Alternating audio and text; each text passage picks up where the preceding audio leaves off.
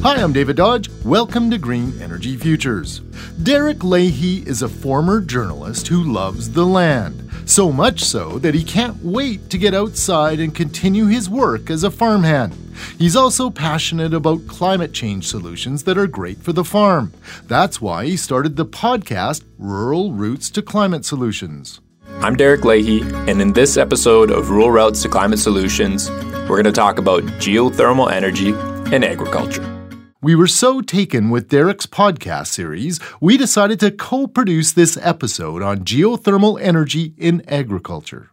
My guest today is Dr. Jonathan Banks, who's a research associate at the University of Alberta. Well, geothermal broadly refers to the heat of the earth. Uh, so the reigning theory is that the earth formed in the distant past when a whole lot of space material slammed together. So the earth's interior is hot. And the deeper you drill down into the earth, the hotter it gets. So that's what geothermal energy is, is somehow using that thermal energy content, that heat of the earth for either directly as heat or to convert the heat if it's hot enough into electricity. Geothermal refers to harvesting of high temperatures, usually above 100 degrees Celsius, to generate steam, drive a turbine, and generate electricity.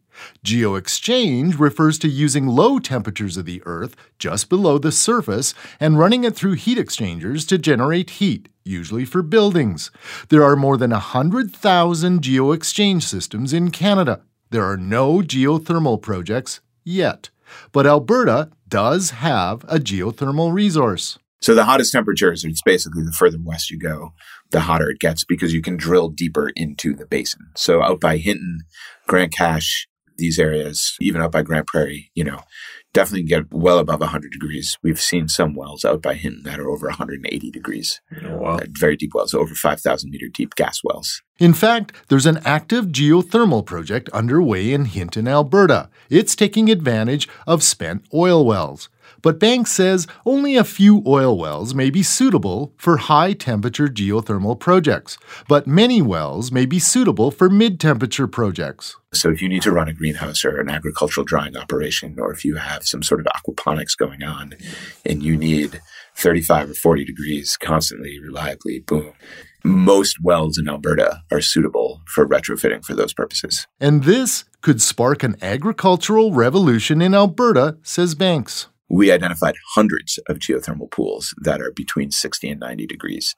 And that is like really an ideal temperature for running an agricultural operation. Banks says it's about economies of scale. He says it might cost $300,000 to repurpose a 3,500 meter deep oil well. But then you have enough heat to run a substantial greenhouse. But once you hit that size, your economics look good compared to gas. That's a scale a co op of farmers or a municipality could take on, says Banks.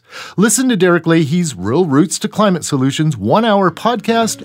Rural Routes to Climate Solutions is a central Alberta based project empowering rural Albertans with climate solutions.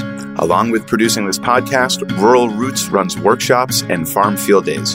For more information about the project, visit the website at www www.rr2cs.ca. Happy farming wherever you are in Alberta, and remember, what's good for the farm is usually good for the climate. Learn more at greenenergyfutures.ca. For Green Energy Futures, I'm David Dodge.